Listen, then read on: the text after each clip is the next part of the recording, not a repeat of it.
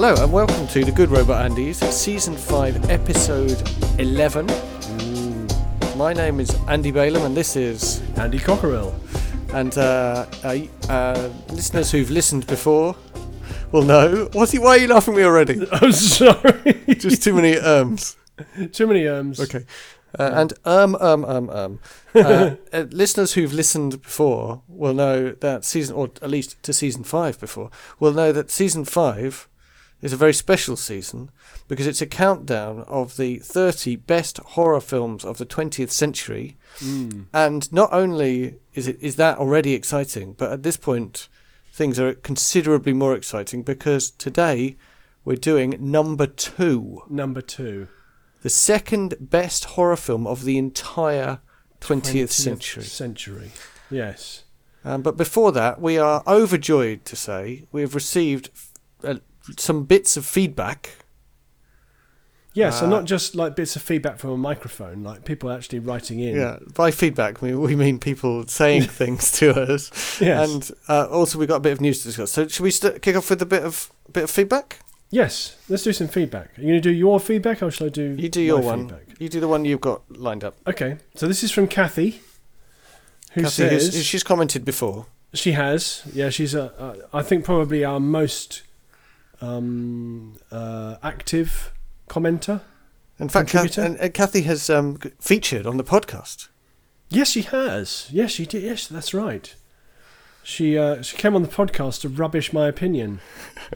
Which is always nice. Highly effectively, because I still remember. It was like a year ago. Anyway, she says, Happy New Year. Happy New Year, Kathy. Is this going to be passive-aggressive feedback? It might be. Feedback. It might be. Yes, Happy New Year, Kathy.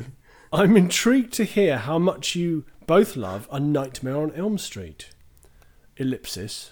Never going to watch it! ! Yeah, I think you should. Then she goes on to talk about a movie that she's contacted us about before. She says, at this point she can be described as banging on about Scream. Banging on about it. And the thing is, this movie isn't even in the list. But anyway, regarding Scream, it does of course depend on how much you categorise things.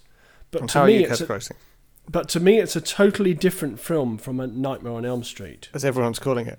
As A-N-O-E-S, yes. A noise. Because I, Kathy, draw a strong distinction between natural and supernatural killers. I do as well, actually, I think. In terms of what? Does she mean... Or what do you mean by it? Do you mean in terms of how scared you are by them or something else? No, I think in terms of the look and feel and tone of a movie... But so many leave it ambiguous, right? So how can you draw a distinction? Yeah, I think Jason in Friday the 13th is definitely ambiguous about whether he's supernatural or not. And she says, I'm assuming it's closer to Texas Chainsaw in this regard. No, it's not. Texas Chainsaw... okay, so I then replied, but I will paraphrase my reply. Oh, actually, you replied and said, if you watch Scream, you can handle Nightmare. Yeah, I think so. Yeah, I think so too. But she does say she draws a distinction between natural and supernatural. It may well be that supernatural is just too scary for her. I can understand. Maybe. Like, some things are much more scary for me, like ghosts and dead bodies are very scary for me. Yeah, okay. So I then replied and said, I personally think that Scream is way more bloody and disturbing than A Nightmare on Elm Street. I think it is pretty bloody, Scream, isn't it? And I think pretty full on.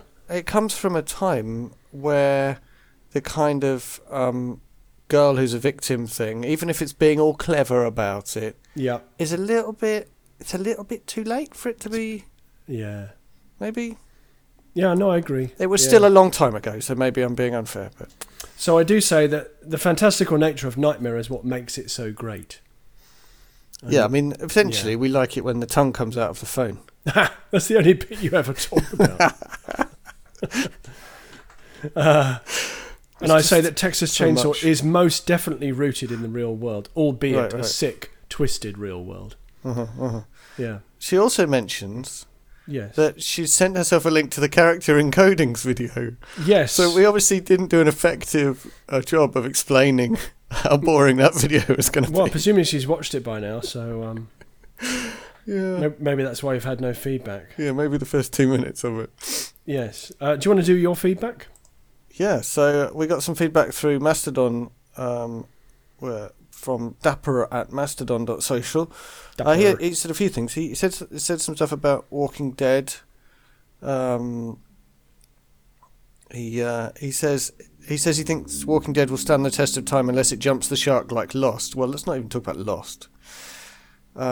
He also says we should pronounce it Laos, not Laos. I don't remember talking about that. But anyway. No, nor do I. Yeah. But thanks anyway, Dapper. Yeah, it's got a few little criticisms. That's what we're looking for, right? That's what we Yes, definitely. There are plenty of people who think that The Walking Dead has already jumped the shark. Yeah, there's lots of people who say it ran out of ideas, and I don't think I've got far enough into it to find the bit where it ran out of ideas, but I can definitely believe it might, because it is one idea that it's thrashing. It's just that it's an idea I really like. Yeah, I enjoy it too. I think that it threatened to jump the shark maybe last season. Right, so don't tell me too much, because I can't remember what season I've got to. No, okay, I'm not going to give you any spoilers, but I will say that I'm on season 7 at the moment, which is, I think, the last... Not the most recent one, it's the one before that. Oh, are there 8? I thought there were only 7. Yeah, there's another one. There's been an 8th. So I've heard that the ending is well worth sticking around for, and it's pretty dramatic. Which season are you on? No, I'm talking about the ending of season 8. Like okay. The end is dramatic. Excellent. I'd like an end that's dramatic. So that's made me excited. What I've got is for Christmas I got the box set of seasons 1 to 6. I think I've probably already seen seasons 1 to 4.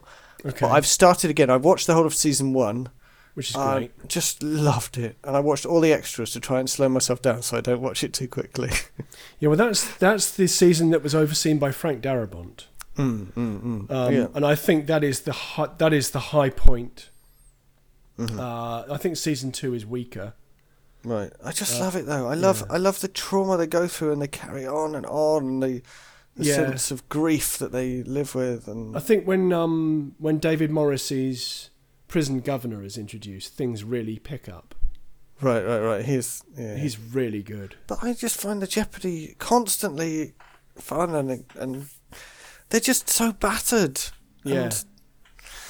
They carry on. Like it's like real life. Battered, aren't they? People, people live through grief, and they carry on despite it, and I like that. Carry on, carry on. There's more feedback. Nothing really matters. Yeah, exactly. There's more feedback from Dapper. Yes. Dapper says Memoirs of an Invisible Man was a much better book. Oh, that's interesting. I didn't know there was a book. He also says. And then there was some confusion between me and him because I didn't know what he was talking about, but I'm guessing now it was fairly clear to see that he was talking about the film The Invisible Man, or possibly Memoirs of Invisible Man, yes. Right. Yeah. He also says, in schools they're often referring to search it up instead of Google it. Search it up? Mm-hmm. Is that so they don't want to use the word Google? Because we often struggle with saying you should Google things. We often say you should Google it using DuckDuckGo. Yes, I'll search it up. Okay, that's reasonable. I shall start using that at my workplace. That will please everybody. What Dapper also says is, was there a Pixies quote? And he gives the time signature in an episode, and I just haven't bothered to look it up, so, I don't know. Oh, okay, well... Probably. We're both big Pixies fans. Yes, we are. I wonder what it could have been, though. I don't remember referring to having a broken face. No. If there was... You're being a debaser. You're going to have to... actually, what's the time signature? What's the episode? Then listener can go back. Yeah, someone can tell us. We can't be bothered. Someone tell us what the Pixies quote was. Season 5, episode 10, 37 minutes, 41 seconds. Get on it, listener. Yeah, there you go, listener. You can do what I can't be bothered to do, which is go and listen to it and see. We don't have a producer to do that kind of thing. No, exactly. So what's happened here is that Dapper has gone, listened to our episode and made comments through it in a sort of interactive way. Okay. And I got chatting with Dapper about the possibility of trying to live broadcast this podcast so that would be more of an interactive experience. Mm. So we have no idea whether, A, we can get it to work technically, although I've found a few things that look like we could make it work. B, whether anyone would want to participate. Dapper says he would be interested. So what we might do, if we get it all up and running, is we might try and broadcast live and have a little chat room for people to talk in. If we do, check us on... Twitter and Mastodon will give details on there if we get round to it. If we do get round to it, we'll try and make it happen in 2 weeks from today's, the day of recording today. So that would be the 28th of January 2019. Will it be that one, though? Because sometimes there are Mondays when you're not available. That is a Monday when I am available. So if you're available, we could try and do it then. Cool. Yes. Okay, so we might do a live broadcast on the 28th of January 2019 at about 2000 UTC. So for people in the UK, that would be 8 PM or possibly more like 30, depending how organized we are. Yeah. So we might do that. If we are going to do that, you will see it on Twitter or Mastodon if you're following us on there. Most likely, it'll be our usual website address, goodrobotandies.com. No, artificialworlds.net/goodrobotandies/live, if I can make that happen. But anyway, follow us on... We could also... we could do a mini pod before the main pod, just to remind people when it's on. Oh, wow, that would be highly technical, wouldn't it? Just a quick recording to say, hi, it's the Good Robot Andies. Just a reminder that the next episode is going to be an interactive one, and it's going out on this... blah, blah, blah, blah. That would be really clever, because then people who only consume our podcast through their podcatcher would know. So anyway, that might happen. Obviously, most of the people listening to this after we've become famous are listening to it well after 2019. But anyway, for those of you who are around in late January 2019 on a Monday evening UK time, consider tuning in, and there'll be a little chat room for you to write your comments, which we will try to ignore. As far as possible. Or will we try and address them? Well, yeah. We might make the mistake of trying to address them and therefore do an even worse podcast than usual. Because actually, the next episode is going to be the number one movie. Oh, yeah, so that would be an ideal... Yeah, okay. People are going to be so excited about what's number one, they're going to tune in live. Exactly. That's what's going to happen. Even though looking at the top 30, it's probably blatantly obvious what it's going to be. I'm a little bit nervous about what you're... Okay. Shall I do my final bit of... Yeah, let's do a bit of movie news. A bit of movie news. Some sad movie news is that movie director and actress Penny Marshall died in December last year, actually. December the 17th. She was most famous during the 70s for playing Laverne in the American television sitcom Laverne and Shirley, which was very briefly homaged in the movie Wayne's World. When so I've definitely heard of Laverne and Shirley, but I don't think I know anything about it. I've heard of it as well. I don't think I've ever seen a single episode. But Wayne and Garth very briefly homaged the opening titles of Laverne and Shirley when they're heading to Milwaukee to go and see Alice Cooper. Yeah, I kind of remember that bit. But I know her mainly for being a movie director. Mm-hmm. And she made the movies Jumpin' Jack Flash with Whoopi Goldberg, which is a lot of fun. But her next movie in 1988 was a movie that listener may have seen. It's quite a popular movie. It's an early Tom Hanks movie called Big. Yeah, I loved that when it came out. It's so, so good. I mean, it really does hold up to this day. Mm. It was one of, I think, three body swap, although it's not a body swap movie, but it's one of three movies around the same time in which someone who is young becomes old and then someone who is old becomes young. But this is a story of a sort of prepubescent kid who is sort of frustrated, wants to grow up.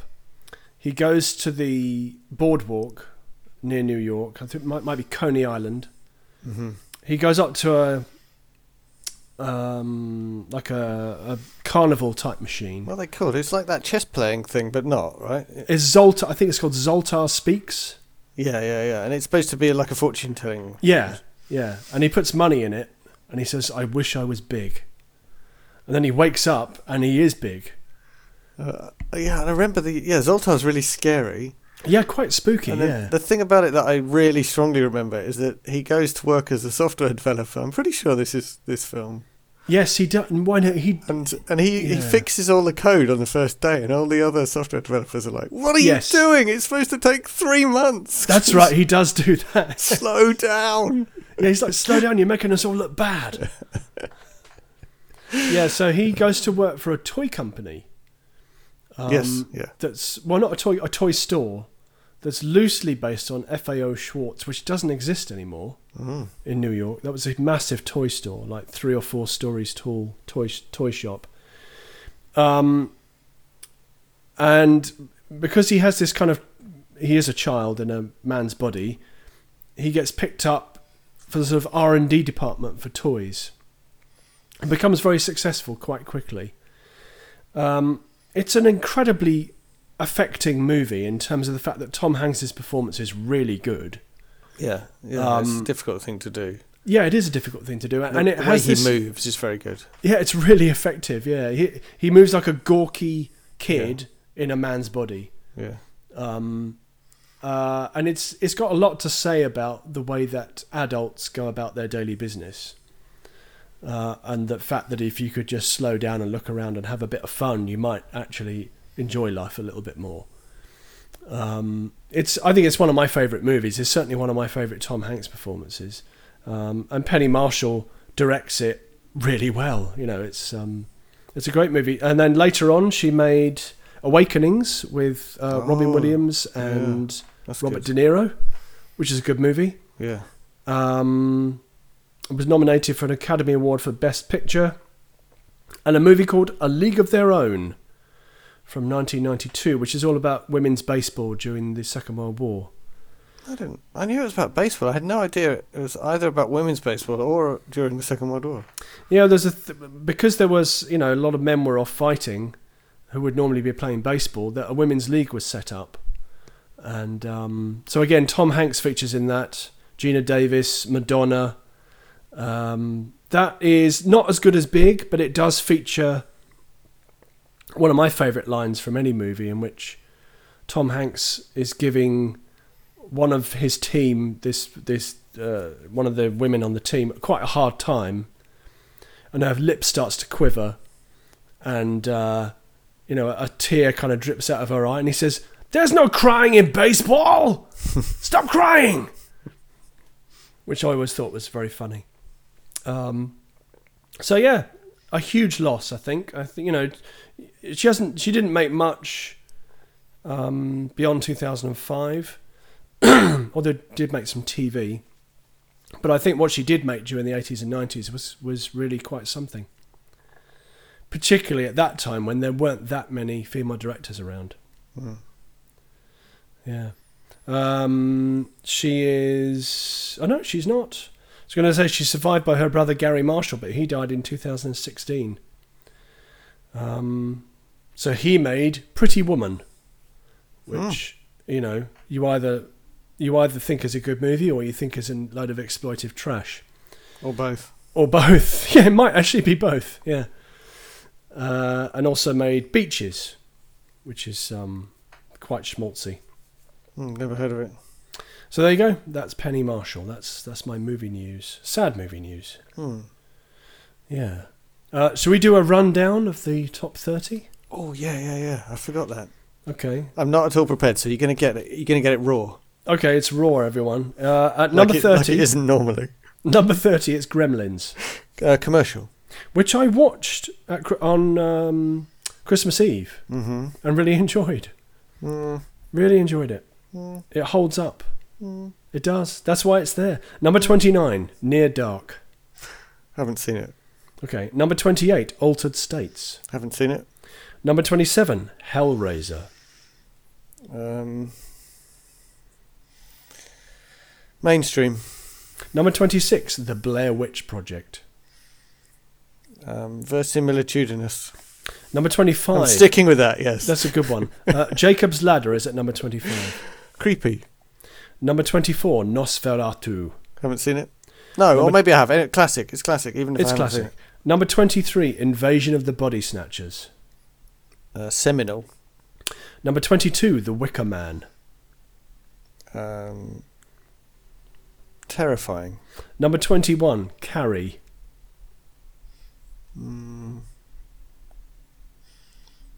Yeah, I don't know about that one. Number 20. Maybe I should watch it again. Okay. Silence of the Lambs at number 20. Identifiable. Number 19, Audition. Extreme? Yeah. Number 18, Ring. Fresh. Yeah. Number 17, Psycho.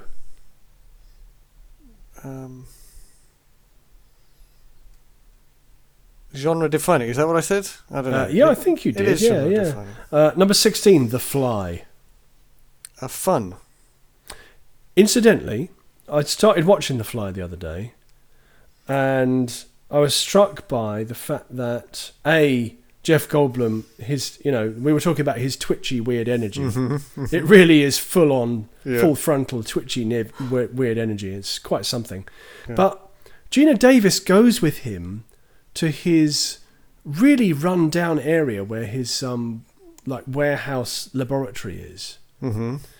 and it's not the best idea, really. No. He could be anybody. Yeah, but anyway. So did you see he on Twitter today? People on Twitter were doing 9 years ago today or 10 years ago today or something. Yeah. He did. So it's supposed to be like you as a teenager and then you now or something like that. Right. And he did him as a completely transformed fly, as his young self. Excellent. And then some recent shot of him in some kind of, I don't know, looking smart anyway. That's nice. And number 15, Event Horizon. Derivative. Number 14, An American Werewolf in London.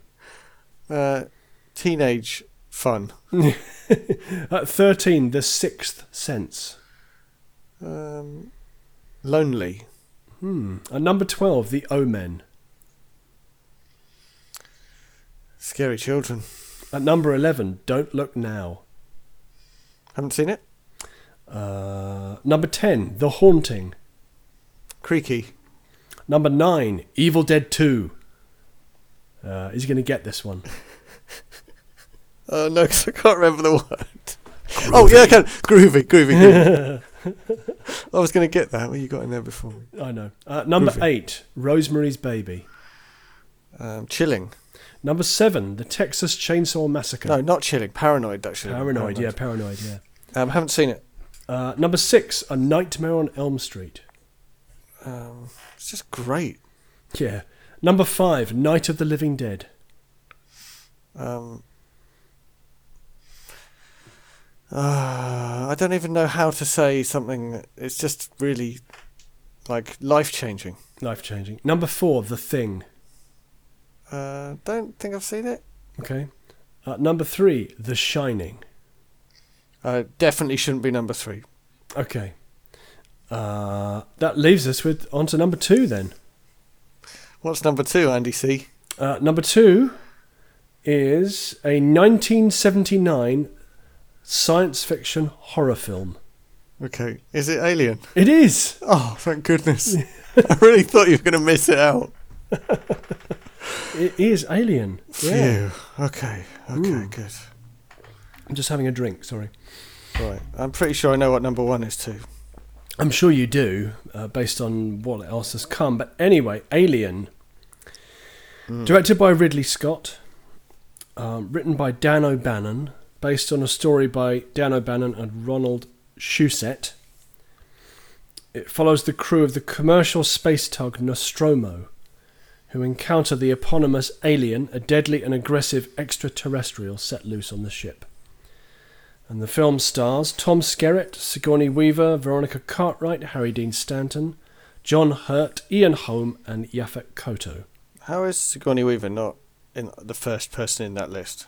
I know, because she wasn't a big star then. This was probably her second or third, like, supporting role. I know she's the last. She's the last girl standing. She's the final girl. She's in Alien. She's not in a supporting role. Come on. Oh, she is a supporting role. She's not the captain. She's not even. She's the protagonist. She is, but she's not the. Not the captain or the. What is she? Warrant officer. She's a warrant officer, first class. She's the main character. Yeah, she ends up being the main character. She starts off being the main character. It's all from her point of view. It starts off being from the captain's point of view, but then he bites the dust. We're going to spoil this, by the way. Mind you, if you haven't seen this movie, what are you doing? Well, I mean, if you haven't seen this movie, do stop the podcast and go watch it, because it's amazing. And we don't want to have any risk of spoiling it. But then after that, tune back in and listen to the rest. So what I'm going on here is the cast list in the movie. Yeah, I'm not criticising you, but I am deeply offended. Okay. So she, I think, maybe her movie debut was in Annie Hall, which is that, what's his name? Woody Allen. Woody Allen. Yeah. She has a supporting role in Annie Hall, right. As does Jeff Goldblum as well, I think, weirdly. Right. There's a funny scene in Annie Hall where Jeff Goldblum has a big a mirror with some white powder on it at a party, and Woody Allen says, "Oh, I love this stuff. I'm trying to give it up," and then he sneezes on it and blows it all over the room. It's very funny. So yeah, I'd say that although her role is large, she doesn't get top billing. That's a disgrace. Yeah. Yep.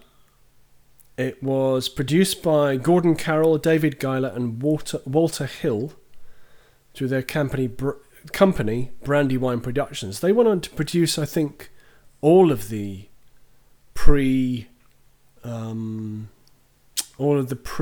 Prometheus Alien movies. And was distributed by 20th Century Fox. So, do you have any information about how it came to be made? You know, was it difficult to get made, or was it? I mean, was Ridley Scott well known? And Ridley Scott had made, I think, one movie before this movie, which was The Duelists, which was a period drama. Mm-hmm. So nothing to do with sci-fi. And was this a blockbuster, or quite a small thing, or? This had a budget of 9 to 11 million. So that's a lot, right? That's quite a lot for that time. Mm-hmm, mm-hmm. Had a box office of 104.9 to 203.6. Wow. Which is big. So yeah, Alien was huge. Right. I'm glad. Nobody'd seen anything like this before. Oh, it was so good.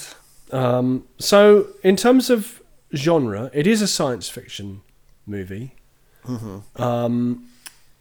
But what this took the aesthetic of Star Wars and then took it to the next level. And what I'm talking about there is there was a phrase coined for Star Wars by the folks who were doing the set design and prop design, and that phrase is future used. Mm-hmm. So instead of white, shiny spacecraft and everybody dressed in white and nobody getting dirty ever and everybody's hair being perfect all the time, which is definitely a feature of 1950s and 60s sci-fi. Mm-hmm. Because they live in the future. Exactly, and there's no dirt in the future ever. The spacecraft and the crew of the Nostromo looked like regular people. You know, they look like regular people. The dialogue is very down to earth. Mm-hmm. There's a great deal of dialogue about bonuses and the fact that the engineering crew, which is Yaphet Kotto and the brilliant Harry Dean Stanton, they spend most of their time complaining about the fact that they're not going to get paid. It feels very real. There's no kind of there's no sense of acting. No, I mean Harry Dean Stanton is like the most laid back, minimalist actor that you could possibly find. I mean, this is a guy who's done loads of stuff with Wim Wenders, lots of art house.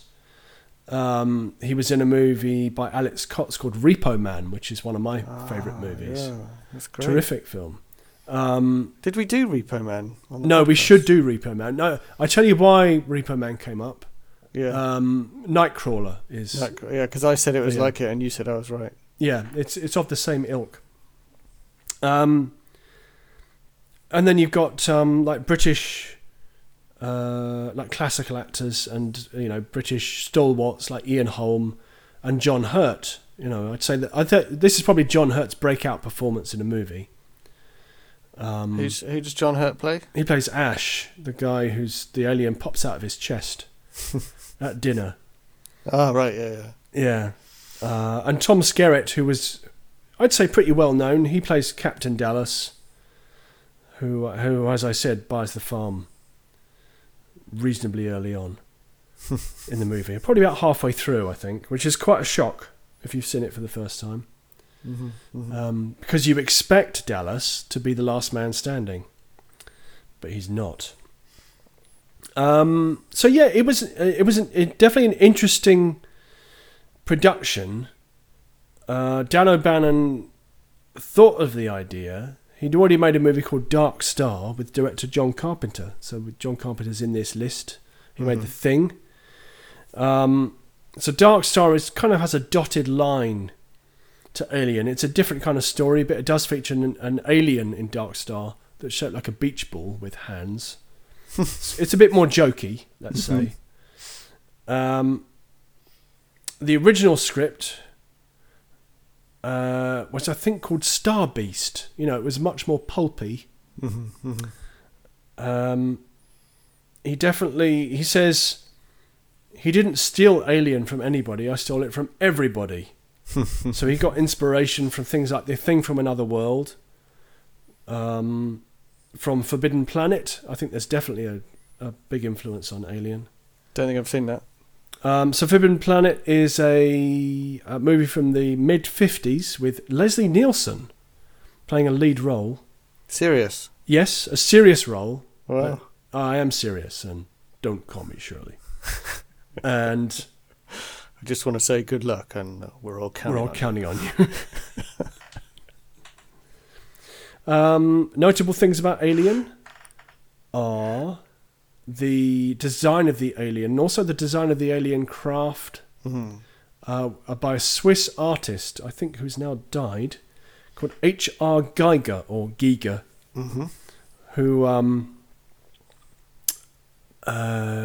who designed this kind of biological horror that is the alien.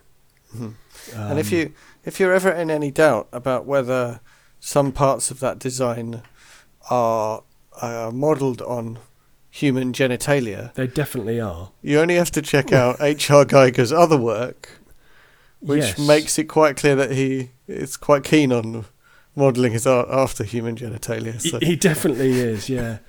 I mean, it's a masterstroke move, because I think that if they hadn't used Giger's design, the movie would not be as iconic as it is, and it would just be an ordinary film. Yeah, it would be. I mean, it is a man in a suit. It's a very tall, skinny man in a suit. Right. But the design is such that it's something that nobody had ever seen before. Yeah, I mean, the aliens are utterly beautiful. Yeah, terrifying. So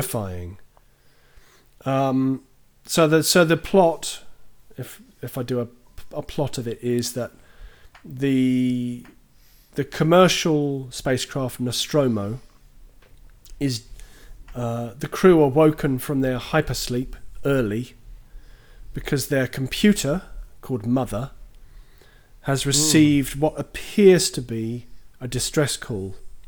Mm-hmm. And in accordance with protocol, has woken them up to go and investigate it. By the way, have you read the books? Yes, I have. Yes. I can't remember. They're written by at least some of them. Alan Dean Foster. Well, all of them. By a known author, yeah. And the reason I interrupt you to ask you that is the mention of hypersleep, because in the books, the sense that they've woken from that sleep kind of trails through the whole book almost. It kind of changes their whole state of mind, that they never quite wake up almost, or something like that. You know, it's really the sleep part, which is just the introductory scene in the film, but becomes a key part of the story in a way in the books. That's interesting, isn't it? Yeah, I mean, I felt, at least. There's definitely he does write in some interesting stuff into those books. Normally the book of a film is really not worth reading, but I think in this case it could be. He's a good writer, Alan D. Foster. He's written some good stuff. Right. As a sci-fi writer. I must have read some others, but I can't think of any. So they get awoken. The technical crew are unhappy about this. They're saying, well, if we get diverted, do we get paid? Mm-hmm. You know, what's going on? And in a bit of foreshadowing, Ripley says to them, you'll get whatever's coming to you. Which is not good. So they land on this, what appears to be a lifeless, quite hostile environment moon of a gas giant. And they... so who walks across? So Captain... Ash, played by John Hurt, and Lambert, played by Veronica Cartwright, they walk to the coordinates where this distress signal is coming from. Mm-hmm. And as they're on their way there, Ripley, played by Sigourney Weaver, contacts Ash, who is the science officer, to say, we might have a problem because Mother... thinks that distress call may be a warning, not a distress call. Mm-hmm. And Ash says, well, if it's a warning... she says, I want to go out after them. And he says, what's the point? You know, if it's a warning, then they've already found out about it, right? So, you know... We later find out that Ash is not all that he seems. In fact, he's not even human. He's an android who appears to be working on company orders to retrieve the alien and bring it back to Earth. That's the theme that will recur many times during this series. Yeah, the company is not to be trusted. Not to be trusted, and also androids are to be viewed with suspicion. But we'll talk about sequels in a moment. But the android theme is always flipping and reflipping, isn't it? Yes. So when the three crew members get to this ship, which is like nothing you've ever seen before, they go inside, and Ash goes into the belly of the ship, and he finds thousands of what looks like eggs. He touches one, it opens up, and a creature flies out of it and attaches. It burns through his visor and attaches itself to his face. The next thing we see is the three of them walking back to the Nostromo with Ash on a stretcher, and Ripley won't let them in. She says that to let them in would contravene quarantine because they don't know what's attached to him. Yeah, and this is a classic example of the eventual survivor being the only person who's makes sane decisions throughout. Yeah, she makes all the sane decisions. She gets overridden by... I think I've maybe got some names wrong here. Yeah, I think you called him Ash, the android, and he's not called Ash, right? He's not. Ash is the android. Is Ash the android? No, hang on, no. Oh, crikey. I should know this. I've seen it so many times. I'm trying to think now. Names are not my thing, so... I'll do a bit of looking things up on the internet while you carry on. Oh, this is... Kane. Kane is the guy who discovers the android. The eggs. Right. Ash is the android, played by Ian Holm. So Ripley is arguing with the captain and with Lambert. They're saying, come on, let us in. We need to get him sorted out. And she's saying, no, I can't let you in. Mm-hmm. But she's clearly in a tight spot because she can't not let them in forever. And then Ash opens the airlock and lets them in. That's something that comes up later in the movie. That's for good reason. Yeah, he's got reasons for that. Yeah. He's got reasons for that. She calls him out on that later in the film, and he says, well, what else was I supposed to do? We had to get him inside. But, you know, he has ulterior motives. Really, he wants to get a sample back to the company. Exactly. So they get Kane back inside. They get him into the medical bay. They get his helmet off, and they see this thing that looks like a spider crab that is attached to his face. It is an incredible piece of creature effects. Oh, it's really creepy and disgusting. And as they start to try and remove it from his face, it wraps its tail around his neck like it's going to strangle him. So they're not really sure what to do, you know, because they know that if they try and... They can see that if they try and remove it, it's probably going to kill him. So Ash decides to try and cut one of the fingers, at which point what looks like molecular acid sprays out onto the floor and burns a hole through the floor and through another 3 decks, I think, before it finally stops. Yeah, they sort of chase it down, watching it burn through the floor. That's a great scene. Very exciting. Yeah. So they realise they can't cut it off because they'll depressurize the hull if they do that. They can't drag it off his face, so they have to leave it.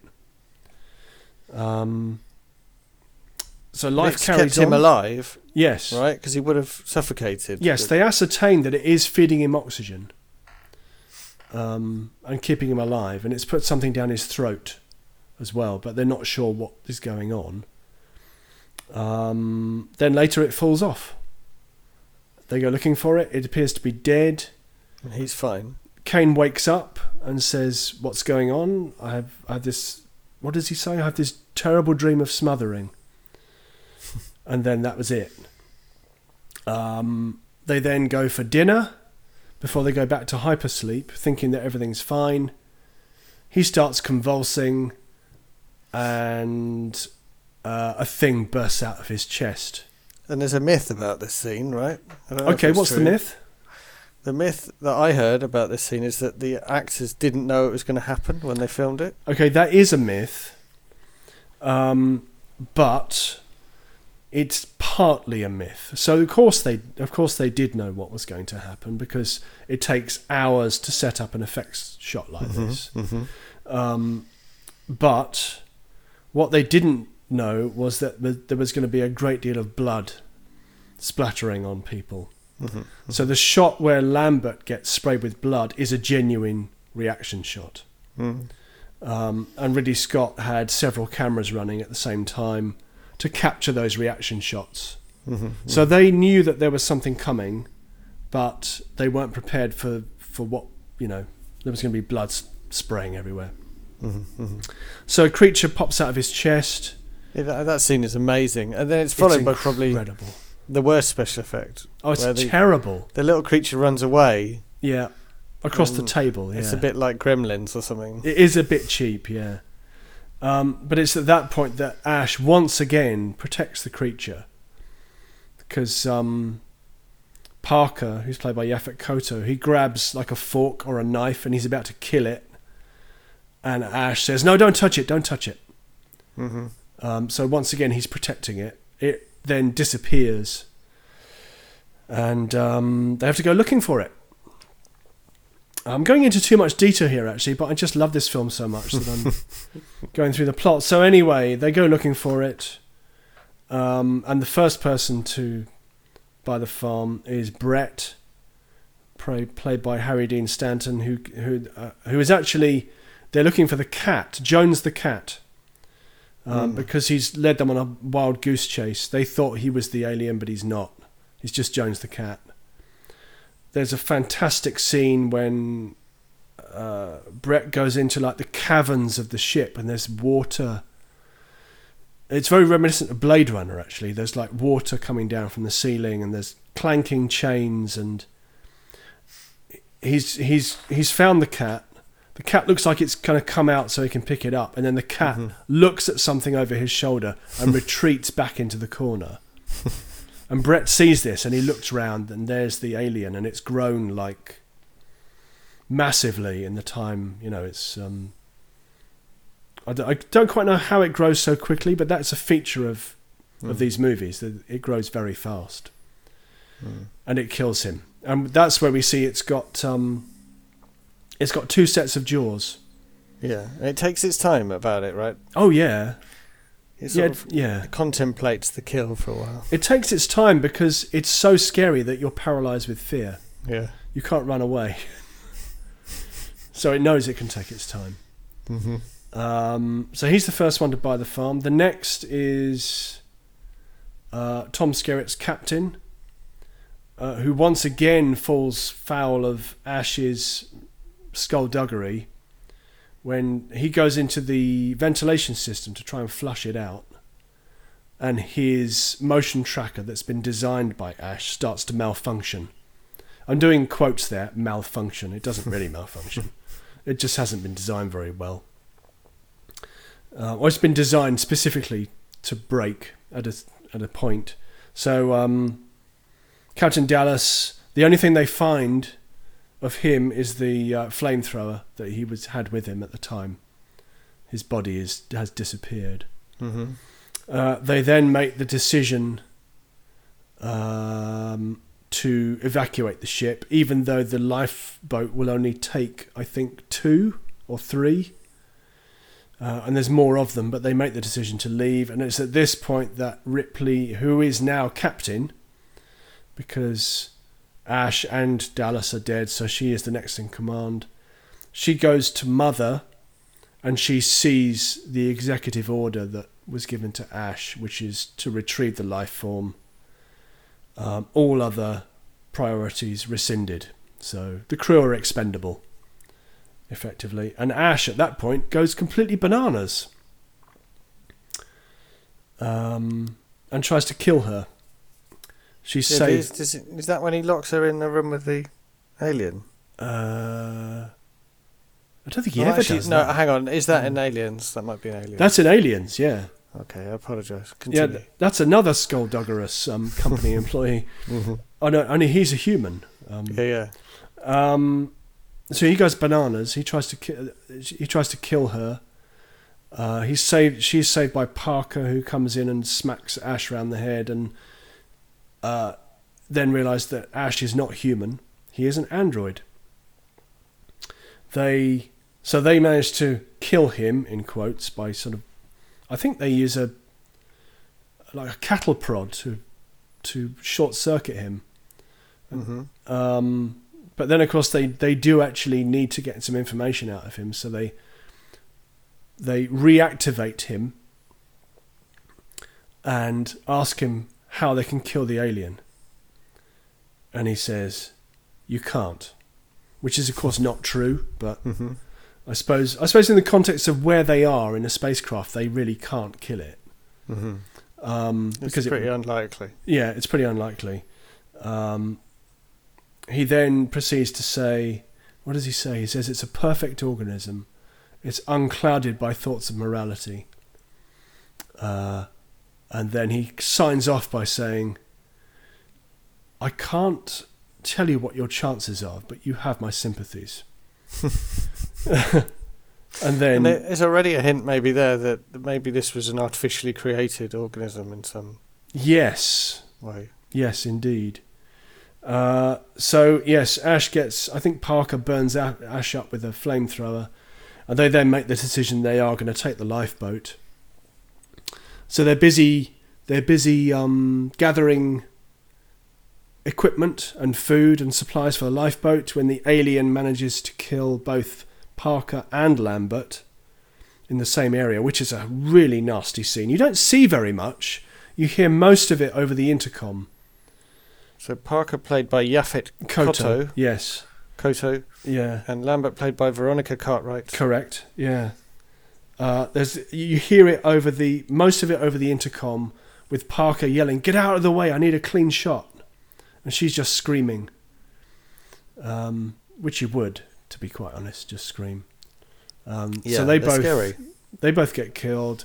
Ripley realizes that Jones is still on the ship, and of course, because she's a conscientious crew member, she has to find him and put him back in his box. Well, she's got no one left, right? So. No. So she goes to find Jones. She encounters the alien briefly in a corridor. At this point, there's strobe lights flashing everywhere. There's yellow spinning lights. There's the computer voice saying, "You now have 15 minutes to reach minimum safe distance." And, you know, this noise going on in the background. It's fantastic. I love Mother. And Mother is brilliant in this film. Really great. Mother, who, hang on, is played by Helen Horton. Oh, that's interesting. Is that someone you've heard of? No, it's not, but that is cool. Okay. Oh yes, Helen Horton. This is the weird prospect of me having the IMDb page open during the podcast. That's cool. That's very cool. So yeah, long story short, Ripley sets the ship for self-destruct. She makes it onto the lifeboat, and she escapes. But the beastie has made it onto the lifeboat. And there ensues a nail-biting scene in which she has to get into a spacesuit and evacuate the air, all the while singing a song from, I think it's a movie called A Star Is Born. Not the most recent one, obviously, but there's been several versions of this. But the version with James Mason and Judy Garland, she sings a song called You Are My Lucky Star. And this is the song that Ripley is just repeating the chorus from over and over, like you would if you were in Extremis. You are my lucky star. Like this, over and over again. As she's getting into the spacesuit. That is just so intense. Such an intensity. All the while, obviously, there's flashing strobe lights and things to make you feel unsettled.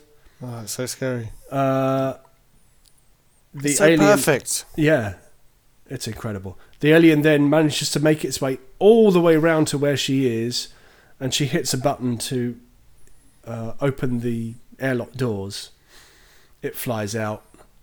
It manages to grab hold of the doors like it's going to pull itself back in again. She shoots it with a harpoon, which I presume is used for, like, mending holes in a spacecraft. It's not used for shooting aliens with, right? I wouldn't have thought. Yeah. Yeah. So it's outside. It tries to get into the engine, then she kills it, presumably, by putting the engines on. Mm-hmm. And there's a nice little sign-off at the end, where she says that she's the last survivor of the Nostromo.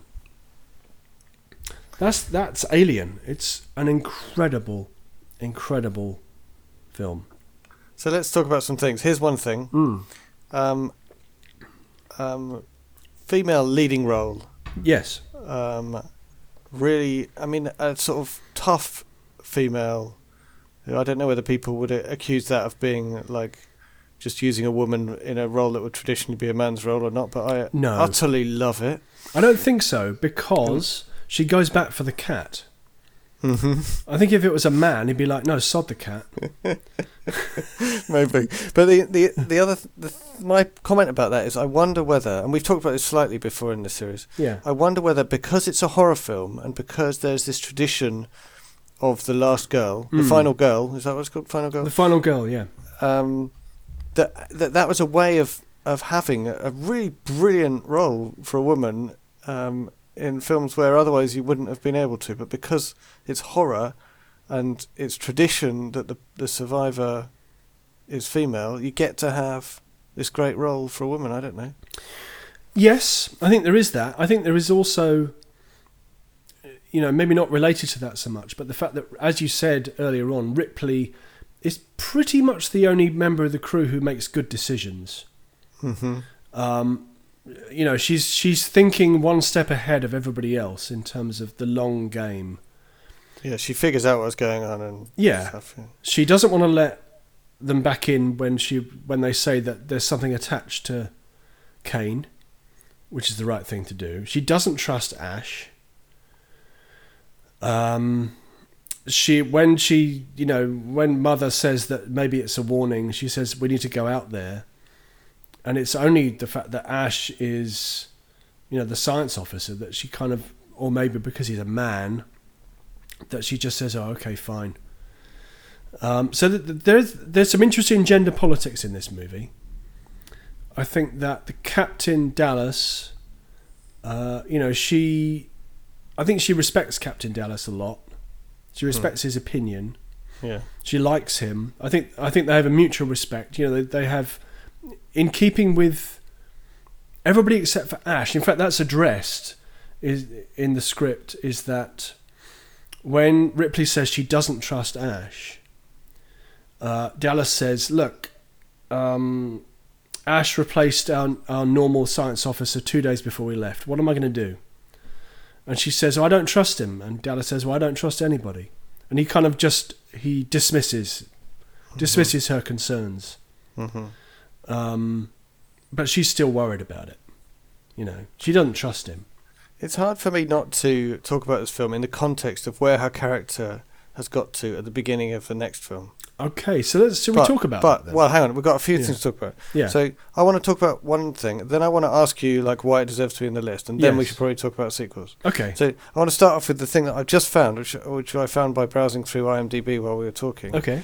And that you mentioned the bloke who played the alien. Yes. So I found his profile on IMDb.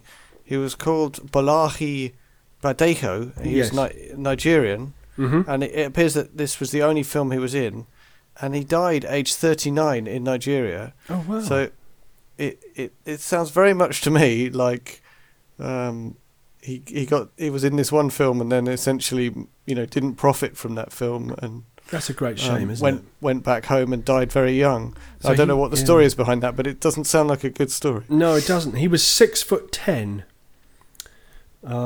7 foot inside the costume. That is massive. That's very imposing.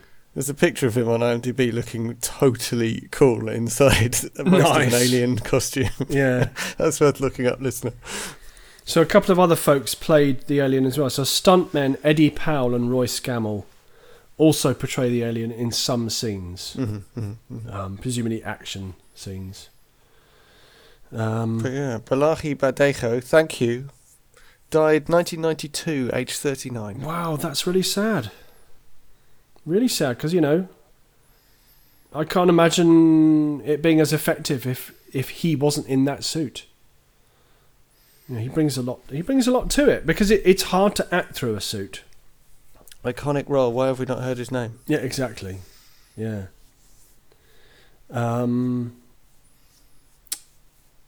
Yeah. What was your next question? Why does it deserve to be on the list? Why does it deserve to be on the list? Come on. I mean, it's just it's Alien. You could I can't say even try. You could say it's a haunted house movie in space. In fact, it is. It is a haunted house monster movie in space. What do you mean by that? What are the elements that make it that? Well, you've got a group of people who get picked off one by one. Mm-hmm, so we can tick a box there. Mm-hmm. I mean, that's like A Nightmare on Elm Street. Yes, we've got a creature that is an alien, but it's kind of supernatural in the way that it moves around the ship. Seems to come and go pretty much as it pleases. It's utterly terrifying, almost like a ghost type of thing. You've got the final girl. You've got untrustworthy scientist. Which is a feature of horror movies, I think. Right, is it? Okay. I think so, yeah. Untrustworthy scientist who's usually the cause of the trouble, either by opening a portal to some kind of alternate dimension. Event Horizon is an example of that. Or in this case, Ash, who is basically the cause of all the trouble. You've also got the company, in quotes. In this case, the Weyland Yutani Company, whom these people work for, but this company does not have their best interests at heart. Shall we put it mildly? It seems clear that the the world is run by one or two or several large companies, and governments aren't really involved anymore, or something. You know, it's, yes, that's the way I understand it. Anyway, yeah, I think that's correct. That's a correct understanding, which is, you know, not that dissimilar to real life. We're getting there. We are getting there. Yes. Well, we're getting to an OCP type situation. What's OCP? OCP is the company in RoboCop. Yeah. Have you read the books Red Mars, Blue Mars and Green Mars? Kim Stanley Robinson, is that right? Yeah. I have not, but I've heard of them. So they feature companies that run everything. Mm. And then they feature that whole system collapsing and a much better system than we have now being brought in. It's very optimistic and fun. Are they good books? Are they worth a read? They are. Mm. Yes, they are really good, and they contain really interesting ideas. Mm. They also contain long sections where he appears to be just proving that he's done enough research. Okay. So he's read and read about the science that could make this stuff possible, and he wants to make sure you know exactly how much he's read and how plausible it is. And sometimes it does go on a bit, and you think, okay, Kim Stanley Robinson, let's move on to some So plot. It's probably not as compelling or as fun as The Martian, for example. It's much slower, yeah, but yeah. It's so ambitious. It's hard to even express how ambitious that series is. So if you like thinking about... A, how would the science would work, but B, what would happen to society over long periods of time. It's a hugely ambitious piece of work. Mm. The whole trilogy. So yeah, I would say read it. Okay, all right, that's a good recommendation, listener. If you haven't already read them, or I wonder if there must be audio books of those. They've been around for quite a long time. I would think so, but they are long. Okay. So the audiobooks will be also long. Yeah. Interestingly, just as a little footnote here, as I was talking about, you know, it's basically a haunted house movie, that type of thing in space. Ridley Scott described it as the Texas Chainsaw Massacre of science fiction. Okay. Which I don't think is entirely correct, but it is in the right ballpark.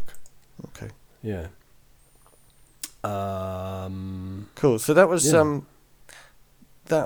like, why does it deserve to be there? Yes. So then the next point we were going to talk about was the sequels and the whole universe that it's all in and stuff. Yeah. So the sequels. It took a while for a sequel. 1986, I think, or 87. I'm gonna have to look it up actually. Aliens. So yeah, James Cameron. Who'd had a hit with The Terminator, which made him very bankable because The Terminator was fairly modestly budgeted. Right. And he managed, you know... He surprised... Oh, Terminator 1. Okay. Terminator 1, yeah. He approached Fox and on a, like a flip board, he put Alien... And he put an S at the end. And they said, that's what I want to do. And you can imagine James Cameron doing that. You know, just walking into a room and owning it. And they agreed. You know, they said, yeah, okay, let's see the script. So Cameron wrote the script as well. Mm-hmm. When did it come out? Am I right? 86, yes. July 86. Mm-hmm. I think Aliens is one of the few films that's up there with being...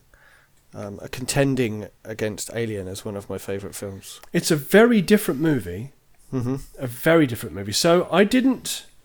Although it is billed as another science fiction horror, I didn't include it on this list. Maybe we should talk about that in the wash-up, actually. Okay. About why I didn't include it. But anyway, yes, Aliens... Including both might have been a bit... Too much. I think so, yes. So then it's less of a horror film. That's partly the reason. So Aliens is a very fine film, indeed. Mm. And then in 1992, Fox released Alien 3, which is a huge disappointment. Notable I think, for being the feature film debut of David Fincher, who we have talked about in this podcast several times. Well, not several times in terms of movies, but one movie we have talked about was Gone Girl. Is Gone Girl the first film we did? Yes. Yeah. There you go. That was our first movie. That's why I remember it more clearly than some of the others. Yeah. So Alien 3 went through a very troubled production. Publicly troubled. So several filmmakers came and went, notably Rennie Harlin. Danny Boyle was in line to direct at one point. Arnold Schwarzenegger was apparently in the frame to be in it, which personally I would have been, up for.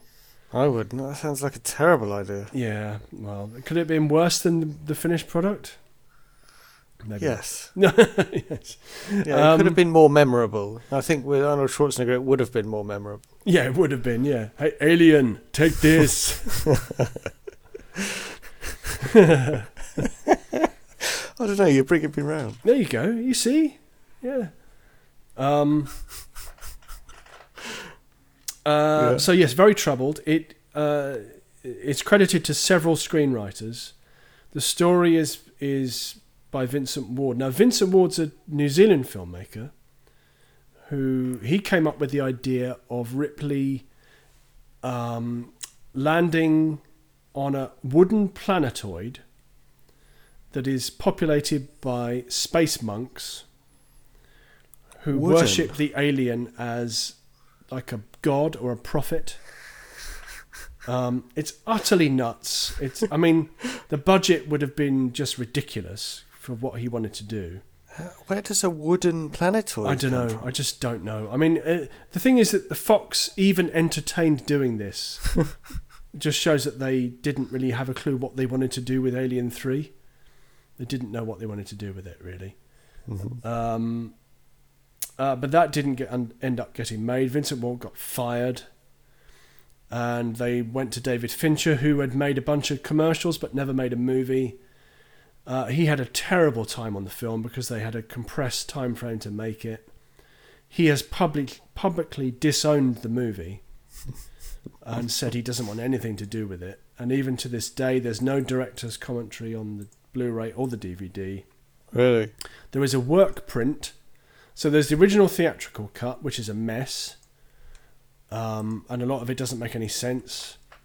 There's a work print, which is where they have restored footage to the work print, but there's no Foley track. So, does listener know what Foley is? No. Okay. So Foley is when you when you shoot a movie for like a sci-fi movie, there's a lot of audio going on for like doors opening and closing and maybe dialogue that needs to be replaced. In fact, that happens on regular films as well. But there's no Foley track on the work print, so the audio is rubbish. And that's because Fincher didn't want anything to do with it, so they just kind of cobbled something together. The movie's a mess, basically. I don't remember much about it. In 1997 came what we would think would be the final insult, which is... a movie directed by Jean-Pierre Jeunet, who was like a French auteur director. A movie called Alien Resurrection. What does auteur mean? It means you're like the author of a film. You're the one person who is responsible for it. Okay. Kind of thing. I think it's kind of a pretentious thing because you can't have one person in charge of a film. A film gets made by hundreds of people who are responsible for their particular roles. But I think that you can sometimes look at a film and say, like David Lynch, you would consider to be an auteur because his films always have a very particular tone to them, kind of thing. So yes, the Joss Whedon scripted Alien Resurrection. Oh, I didn't know that. Yes. Yes. Well, that accounts for the follower of his work. That accounts for the fact that it is basically Buffy in space. You know, it's got that kind of jokey knockabout tone to it, which is utterly out of keeping with the rest of the series, which is very serious. That maybe explains why I quite liked some aspects of it. Some aspects of it are good. I think the supporting cast in Alien Resurrection is good. I liked what they did with the Ripley character. Yeah. And I hated the ending. No, the ending with the newborn. Which is pathetic and rubbish. Yes, terrible. Terrible. I think that there's some interesting ideas in Alien Resurrection. But, again, the movie's a bit of a mess. That was it until... There were two spin-offs, not featuring Ripley. The two Alien vs. Predator movies, which are really rubbish. You mention them. yeah, we'll gloss over them until 2011, when Ridley Scott returns to make Prometheus, which I quite like. I liked it at the time, and I still quite like it now. Even though, again, it's a bit of a mess. It's a bit of a mess of a film. 2012. I was so bored. What was... 2012, Prometheus, which also introduces a troublesome android in the shape of Michael Fassbender's David. Mm-hmm. There's always an android. There's an android in Resurrection as well. It's played by a famous person. Winona Ryder. Yeah. So there was a sequel to Prometheus in 2016, 2017, which was Alien Covenant, which again, okay. I really quite liked Alien Covenant. I think that it's solid. I don't think I've seen it, and I don't know if sadly it's supposed to be all right, but I think that sadly, Prometheus made me so sad and annoyed because Covenant didn't make that much money at the box office. I think that it had a big budget. So Covenant had a budget of 111 million and took 240. So, I mean, that's not bad, but it's not that much for a budget of 111. Well, that's a profit. Yeah, it's a profit. I'm sad because after Prometheus, director Neil Blomkamp, it looked like he was going to be making a sequel to Aliens with Sigourney Weaver and Michael Biehn. That didn't happen because Alien Covenant happened. Right. And it now looks like that will never happen, which is a great shame because I think that if they could have just sort of sidestepped the events of Alien 3 and said that it was all a dream, they could have made a really compelling movie with Sigourney Weaver as a much older Ripley who's awoken, probably been in hypersleep for a long time, or they would have made something really interesting out of that. Maybe they'll just reboot the series. I'd be up for a reboot, although I think that the Alien is no longer as terrifying as it was because obviously we've seen it so many times now. Yeah, and it's been watered down by things like Alien vs. Predator and also Spaceballs as well. What, Spaceballs? Oh, it was a Mel Brooks movie in which John Hurt reprises his role as Ash and does a jokey chestburster scene. Oh dear! So it's. I think the Alien and the chestburster and the facehugger have kind of passed into pop culture and parody. You could do it though. If you did it with just total seriousness, you could reboot it. It would be great. Yeah, no, I think... Or you could just watch the original. Or you could just watch the original, yeah. I'd kind of like to see more, though. I'd like to have had that sequel to Aliens. That would have been amazing. That would have been amazing, yeah. It really would have been amazing. Well, I could have been amazing, I guess. Weirdly, I would have liked to have seen Vincent Ward's Alien 3. Right. I think it would have been barking mad, but entertaining. That's the wooden planetoid. The wooden one. Yeah. I mean, who wouldn't want to see that? Exactly. It's nuts, isn't it? But it would have been more interesting than the finished product. Yeah. Yeah, definitely. Most things would. Yeah, most things would. Alien. A film that I didn't see when it came out. I didn't see it when I came out because I was too young. But I remember my uncle just going on and on and on about it, saying how fantastic it was. Yeah, listener, you don't have to watch it at the cinema. Watch it on a normal size TV. Just turn all the lights off. Yep. Turn up the sound. Just enjoy.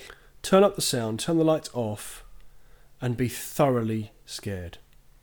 You're better off, actually, not at the cinema. Because you watch it at the cinema, there's going to be a load of people there who know everything that's going to happen and blah, yeah. blah, blah, blah, blah. There is something else, actually, something very important to talk about with Alien. Mm-hmm. That is, the production design is mm-hmm. beautiful. Yes. In keeping with Ridley Scott being a visual artist. Mm-hmm. I'd say a visual artist first before a film director. In terms of, you know, his training. Production design is fantastic, but also the cinematography is stunning. So I think of probably all of the films on this list is visually sumptuous. So even when it's grim and disturbing, it's still visually sumptuous. It looks so good. It looks beautiful. They could just reshoot the scene where the alien runs off the table. Yeah. Yeah, that's not good. But like the scene I was talking about where Brett goes into the bowels of the ship and looks up, and there's water dripping down from the ceiling, and the chains are clanking, and it's just incredible. The design is unlike anything you would imagine would be inside a massive spacecraft. Mm-hmm. So, yeah. So we're probably done. Shall I tell you what something I watched over the Christmas period? Please do. Yes, I watched Rogue One. Ah. I really enjoyed Rogue One. Yeah. I thought it was a good Star Wars film. Mm. I thought the last 2 seconds were almost bad enough to ruin the whole thing.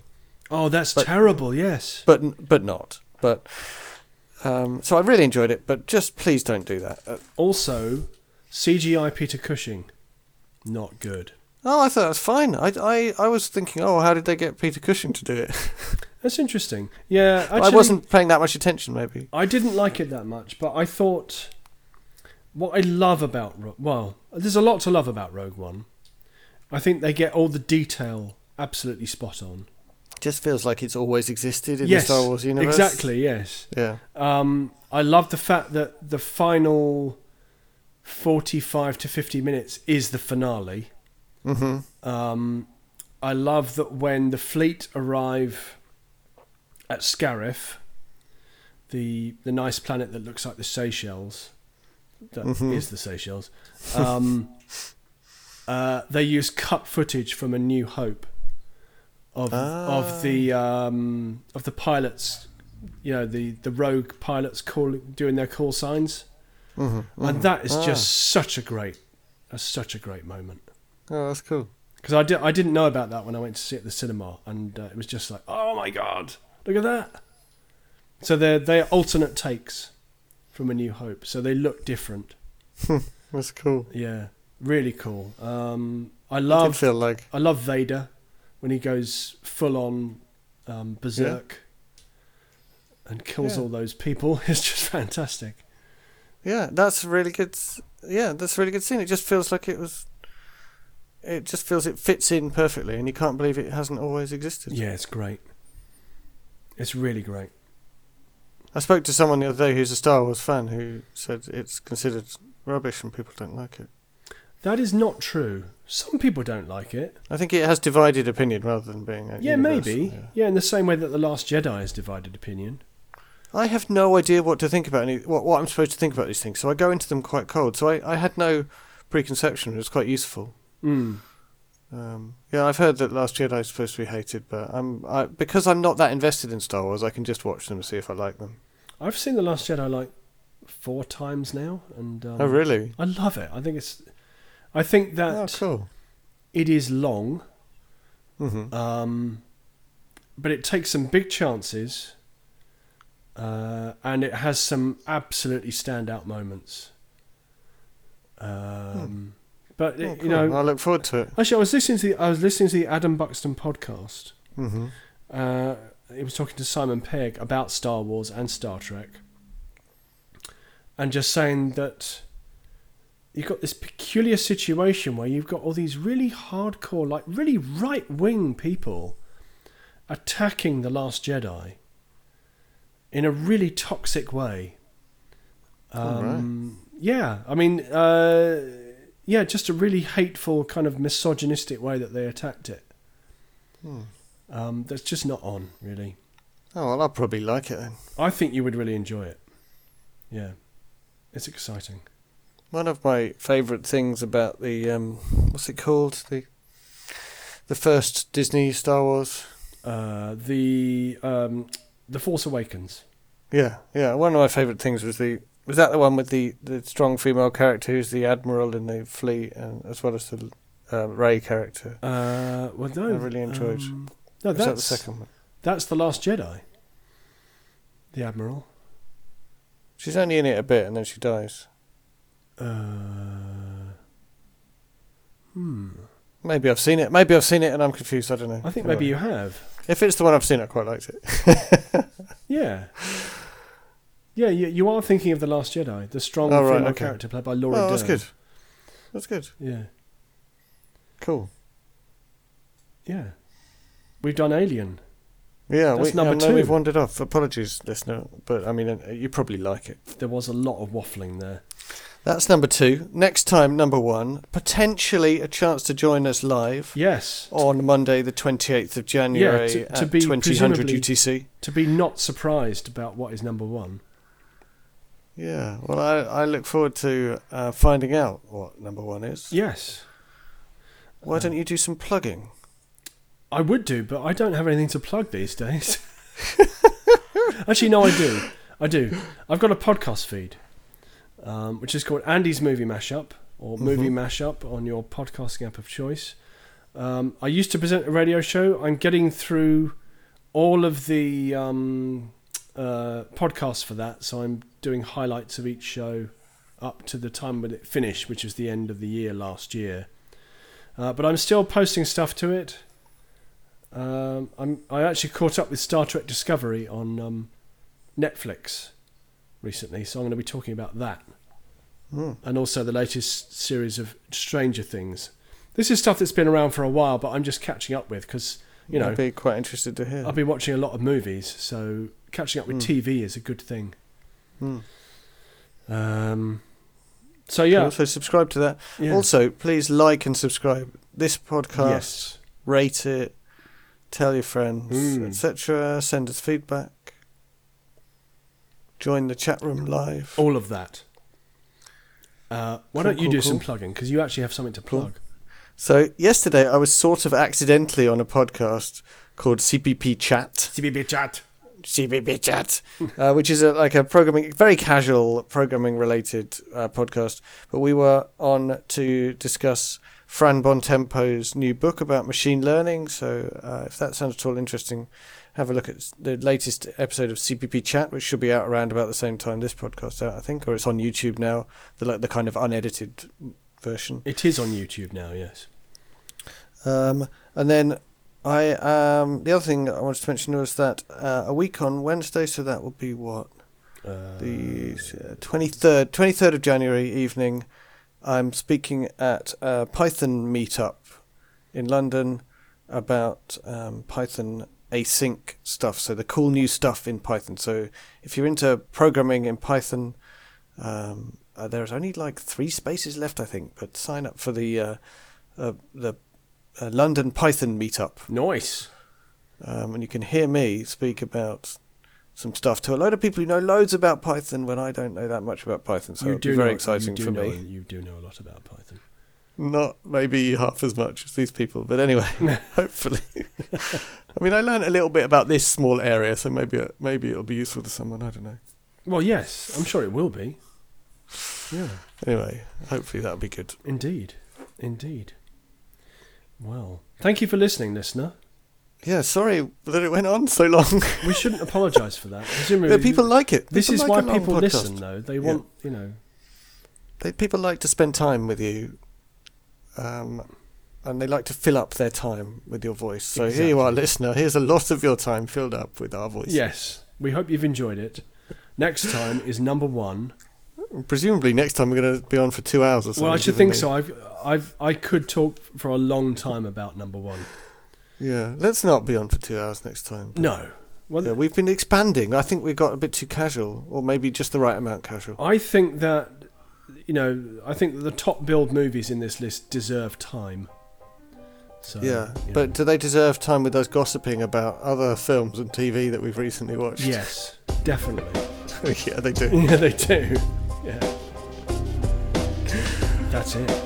Cool, it was a lot of fun talking about Alien. Thank you very much. See you next time. Yeah. Bye.